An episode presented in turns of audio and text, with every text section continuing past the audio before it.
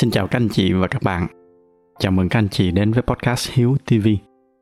Trước khi bắt đầu, dành cho anh chị nào mới lần đầu đến podcast này thì đây là nơi mà tôi chia sẻ về chủ yếu hai mảng nội dung chính. Đó là các cái kỹ năng quản lý tài chính cá nhân và thứ hai là những kinh nghiệm sống mà tôi đã tích lũy được. Các anh chị có thể ghé thăm trang web của podcast ở địa chỉ là hiếu.tv để tải về một số tài liệu mà tôi đang chia sẻ miễn phí. Một lần nữa xin chào các anh chị và bây giờ thì chúng ta cùng nhau bắt đầu chủ đề ngày hôm nay. Trong tập tuần trước, tôi đã chia sẻ với các anh chị câu chuyện về cái khoảnh khắc mà tôi đã đạt được tự do tài chính nó như thế nào. Và dành cho anh chị nào chưa xem tập đó thì cái khoảnh khắc đó nó đến với tôi một cách rất là bình thường. Nó chỉ đơn giản là một cú điện thoại của một bạn founder của một cái công ty mà tôi đã từng góp vốn bạn gọi để thông báo là công ty chuẩn bị nhận một cái khoản đầu tư với cái định giá là khoảng 22 triệu đô. Và với 7% cổ phần mà tôi đang sở hữu khi đó thì cái giá trị sở hữu của tôi nó đâu đó khoảng 1,5 triệu đô. Kết hợp với cái khoản tích lũy cá nhân của tôi lúc đó thì nó đồng nghĩa với cái việc là sau cái cú điện thoại đó thì ờ, có thể xem như tôi đã bước qua cái cột mốc tự do tài chính trong tập đó tôi có chia sẻ là khác với những cái tưởng tượng từ trước của tôi, là khi bước qua cái cột mốc tự do tài chính, thì à, chắc hẳn là tôi sẽ mất ăn mất ngủ vì sung sướng. Thậm chí, có thể là tôi sẽ tổ chức một vài bữa tiệc ăn mừng nào đó để mà chia sẻ niềm vui với bạn bè của mình. Nhưng mà trên thực tế thì à, cái khoảnh khắc nó nó diễn ra một cách hết sức là bình thường. Sau cái cú điện thoại thì à, tôi đặt điện thoại xuống và cũng không có cảm giác là phát điên lên vì sung sướng như là tôi đã từng tưởng tượng. Và cả ngày hôm đó của tôi, nó cũng diễn ra một cách hết sức là bình thường, như là mọi ngày trước đó. Sau đó và cho tới tận ngày hôm nay, tôi vẫn chưa tổ chức bất kỳ một cái buổi tiệc ăn mừng nào cho cái sự kiện đó. Nghĩa là khác với cái sự tưởng tượng trước đó, cái cột mốc tự do tài chính nó đến với tôi một cách gần như có thể nói là không có gì đặc biệt. Tuy nhiên, những gì mà nó dần dần đem đến sau đó thì lại vô cùng đặc biệt nó thay đổi hoàn toàn cuộc sống và cách sống của tôi so với trước đó. Và cũng như cái khoảnh khắc mà nó đến, những cái điều đặc biệt này nó diễn ra một cách rất là nhẹ nhàng và khá là bình thường. Nó không có tới đột ngột như là cái kiểu xét đánh. Tuy nhiên, những cái sự thay đổi mà nó mang đến cho cuộc sống của tôi thì lại vô cùng đặc biệt. Và trong tập ngày hôm nay, tôi sẽ chia sẻ lại với các anh chị một số cái giá trị thật sự mà tự do tài chính nó đã mang đến cho tôi.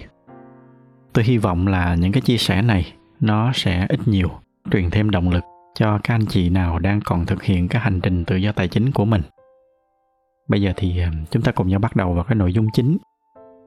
Thì um, cái điều đầu tiên mà chắc là các anh chị ai cũng đoán được, đó là tự do tài chính nó mang đến cho tôi cái sự tự do. Như tôi vừa nói lúc nãy tuy là trước đó tôi đã tìm hiểu rất là nhiều về tự do tài chính. Tuy nhiên khi mà đạt được cái cột mốc đó thì à, không hiểu sao nó lại không để lại cho tôi mấy ấn tượng. Nhưng mà rồi sau đó tôi bắt đầu tôi dần dần cảm nhận được những cái vị ngọt của nó. Và tôi xin chia sẻ lại với các anh chị một cái câu chuyện mà tôi đã từng có lần chia sẻ lại ở trên cái blog cá nhân của mình. Nhân tiện thì um, mấy lần trước mỗi khi mà tôi nhắc đến cái blog cá nhân thì à, có một số anh chị hỏi là cái địa chỉ của blog cá nhân của tôi là gì? Thì à, nhân cái tập ngày hôm nay, tôi xin trả lời là các anh chị có thể truy cập vào cái trang là ngọchiếu.com anh chị nào muốn xem thì à, có thể ghé qua cái địa chỉ đó. Đó là cái nơi mà tôi lưu giữ lại những cái suy nghĩ và bài viết của mình trong suốt gần hai chục năm qua. Quay lại cái câu chuyện mà tôi định kể lại với các anh chị. Thì lần đó có một cái tổ chức phi chính phủ họ mời tôi làm tư vấn độc lập cho một cái dự án của họ. Đó là một cái dự án khá là đặc biệt. Nhưng mà cái khoảnh khắc mà nó làm tôi nhớ nhất, nó chính là ở trong cái quá trình thương thuyết về giá cả mà tôi sẽ tính cho cái thù lao của mình ở trong cái dự án đó. Lần đó thì đó là lần đầu tiên mà tôi có thể nói thẳng thắn với họ với cái đại ý là ở trong sự nghiệp làm việc của mình, tôi đã nhiều lần ở cái vị trí thương lượng về chi phí cho những cái tổ chức mà tôi đã từng đại diện và sau này là cho cá nhân tôi. Và trong rất là nhiều lần trong số đó, tôi đã dùng cái câu nói là chi phí không phải là vấn đề quan trọng. Tuy nhiên, thẳng thắn mà nói thì um, chưa bao giờ tôi được nói câu đó một cách thật lòng. Ít nhiều trong đó, tôi dùng nó như là một cái thủ thuật ở trong những cái kỹ năng thương lượng của mình. Tuy nhiên, ngày hôm đó là lần đầu tiên mà tôi thật lòng muốn nói với họ là cái thù lao mà tôi nhận được cho dự án đó thật sự là không quan trọng với tôi. Tôi đã nói với họ là tôi thật lòng muốn nhận dự án này và thậm chí kể cả là khi không có thù lao thì tôi vẫn sẽ nhận làm. Khi mà nói với họ cái khoảnh khắc đó, nó tạo ra cho tôi một cái ấn tượng rất là mạnh, không chỉ riêng về phía đối tác mà cả với tôi. Bởi vì đó thật sự là lần đầu tiên trong cuộc đời đi làm của mình tôi được nói những cái câu đó một cách thật lòng, một cách chân thành nhất. Đó là lần đầu tiên mà tôi cảm nhận được cái cảm giác tiền bạc nó không còn điều khiển cuộc đời của tôi nữa. Tôi chia sẻ lại cái câu chuyện này không nhằm cái mục đích là khoe khoang, là mình không cần tiền, hay là tôi cao cả gì cả. Bởi vì thật ra, với những cái dự án khác thì tôi vẫn đang tính tiền một cách rất là cao. Cái điều mà tôi muốn chia sẻ đó là khi mà chúng ta có thể làm việc mà không còn bị chi phối bởi tiền bạc nữa. Thì đó sẽ là cái lúc mà tôi nghĩ là chúng ta sẽ được chơi, trò chơi cuộc đời theo cái luật riêng của chính mình. Và đối với tôi, đó chính là cái giá trị quý giá nhất mà tôi đã nhận được sau khi mà đạt được tự do tài chính. Hầu hết chúng ta khi mà đi làm, cái yếu tố tiền bạc nó luôn luôn là một trong những yếu tố quan trọng nhất. Và chính cái điều đó trong rất là nhiều trường hợp chúng ta buộc phải chọn làm những cái việc mà chúng ta không thích, chỉ là bởi vì nó mang lại nhiều thu nhập cho chúng ta. Kể cả tôi cũng như vậy thôi. Trước khi mà có được tự do tài chính, cũng đã có rất là nhiều lần tôi phải tặc lưỡi để chọn làm những cái việc mà mình không thích. Chỉ đơn giản là vì nó mang lại nhiều tiền hơn cho tôi. Và khi mà chúng ta đã có thể cho phép mình đẩy cái tầm quan trọng của yếu tố tiền bạc này xuống thấp hơn, thì tự động hầu hết mọi thứ mà chúng ta làm nó sẽ vui và nó sẽ ý nghĩa hơn rất là nhiều. Mà với hầu hết chúng ta thì công việc nó luôn chiếm một phần rất là lớn ở trong cuộc sống. Khi mà nó trở nên vui vẻ và hạnh phúc thì nó cũng đồng nghĩa với cái việc là cuộc sống của chúng ta nó sẽ trở nên hạnh phúc hơn rất là nhiều. Đó là cái điều quan trọng nhất và có lẽ nó cũng là cái điều ý nghĩa nhất mà tự do tài chính đã mang lại cho tôi. Cái giá trị thứ hai cũng quan trọng không kém đó chính là tự do tài chính. Nó đã trả lại cho tôi một cái thứ quý giá nhất ở trên đời. Đó là thời gian. Chúng ta ở đây chắc là ai cũng biết là thời gian là cái thứ duy nhất mà tất cả mọi người đều có một cái lượng hữu hạn như nhau. Ở đoạn này chúng ta tạm không bàn đến những cái trường hợp mà người ta không may phải qua đời sớm. Trừ những cái trường hợp đó ra thì bất kể giàu nghèo hay là có địa vị cao thấp như thế nào, tất cả chúng ta đều có một cái lượng thời gian hữu hạn giống như nhau. Do đó cho nên đây mới chính là cái tài sản quý giá nhất của mỗi người chúng ta. Và cái cách hiệu quả nhất để mà sử dụng cái nguồn tài nguyên này, đó chính là chúng ta có thể dùng nó để mà đổi lấy những cái niềm vui và hạnh phúc mỗi ngày. Thế nhưng mà hầu hết chúng ta, khi mà bị cái sự chi phối của tiền bạc, thì trong rất là nhiều trường hợp, chúng ta bị buộc phải đem cái thứ tài sản quý giá nhất này ra để mà đánh đổi. Chúng ta phải đổi một cái buổi lễ tốt nghiệp của con, hay là phải đổi những cái buổi họp mặt gia đình, hay thậm chí là đổi lấy những ngày cuối về nhìn mặt cha trước khi mất. Hay đơn giản hơn, chúng ta buộc phải đổi hết thời gian cho tiền bạc, để rồi chúng ta không còn mấy thời gian để mà trau dồi và học hỏi nữa. Không còn mấy thời gian để nhìn ra xung quanh và tìm kiếm những cái cơ hội mới để rồi chúng ta cứ mãi không thoát được cái sức hút của đồng tiền. Rồi à, từ từ, nó cứ như một cái vòng lặp vô tận. Cái vòng lặp là tiền bạc, nó lấy hết thời gian của chúng ta. Nó không cho chúng ta làm gì khác. Rồi, chính bởi vì không làm được gì khác, mà chúng ta lại cứ lây hoay mãi đi làm nô lệ cho nó. Và tự do tài chính, nó cho phép tôi thoát ra khỏi cái vòng lặp đó. Giờ đây thì tôi luôn có vô số thứ để làm và bởi vì tôi được chọn làm những cái thứ nào mà nó mang đến giá trị nhiều nhất cho bản thân mình và cho xung quanh. Mà như một cái công thức trước đây, tôi đã từng chia sẻ với các anh chị, khi mà chúng ta càng tạo ra nhiều giá trị thì bằng cách này hay cách khác, tự động tiền bạc nó lại đến nhiều với chúng ta hơn. Và sự thật là cái tốc độ kiếm tiền của tôi từ sau khi mà đạt được tự do tài chính nó càng ngày nó càng nhanh hơn.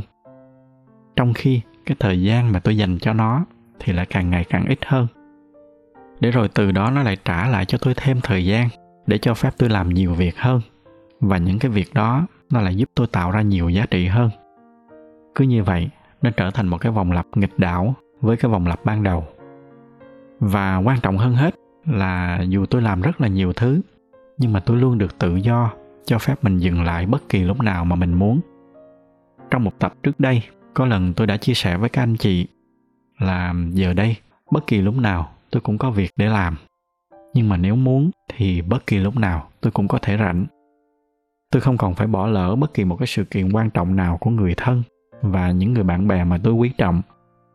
Tôi được cho phép bản thân mình đi du lịch và thực hiện những cái hành trình mà đôi khi nó dài vài tháng. Một cái điều mà trước đây gần như là bất khả thi khi mà tôi chưa đạt được tự do tài chính tổng quát lại, tôi được hoàn toàn sử dụng thời gian của mình theo cái cách mà mình muốn. Đó là cái điều giá trị thứ hai mà tự do tài chính đã mang tới cho tôi. Và cuối cùng, điều thứ ba, nó chính là cái hệ quả của điều thứ nhất và điều thứ hai. Đó là nó cho phép tôi được trải nghiệm thế giới này ở mọi cung bậc mà mình muốn. Tôi vẫn thường hay chia sẻ với các anh chị ở trên podcast này, đó là cái thế giới mà chúng ta được sinh ra, nó vô cùng rộng lớn và nó có quá nhiều thứ để mà trải nghiệm. Nhưng mà cái cách hoạt động của nó thì nó gần giống với cái việc là chúng ta bước vào một cái công viên. Nhưng mà nếu mà muốn chơi được những trò chơi khác thì ờ, chúng ta buộc phải chơi cái trò chơi đầu tiên để mà có được những đồng xu. Rồi từ những cái đồng xu này, chúng ta mới có thể chơi tiếp những cái trò chơi khác. Và cũng từ những cái đồng xu này, chúng ta mới có thể mua thêm thời gian để có thể tiếp tục ở trong cái công viên đó. Nhưng mà có rất là nhiều trường hợp suốt cái khoảng thời gian mà chúng ta ở trong công viên, chúng ta chỉ loay hoay để chơi cái trò đầu tiên đó. Được bao nhiêu đồng xu thì à, chúng ta bị buộc phải đổi lấy cái thời gian chỉ để được tiếp tục ở lại cái công viên đó. Để rồi tới cuối ngày, khi mà chúng ta nhìn lại thì à, chúng ta chỉ chơi có duy nhất mãi một trò. Cái trò đó trong thực tế là lập gia đình, rồi mỗi ngày đi làm từ sáng tới chiều. Tối về nghỉ ngơi xem tivi đôi chút là coi như hết ngày.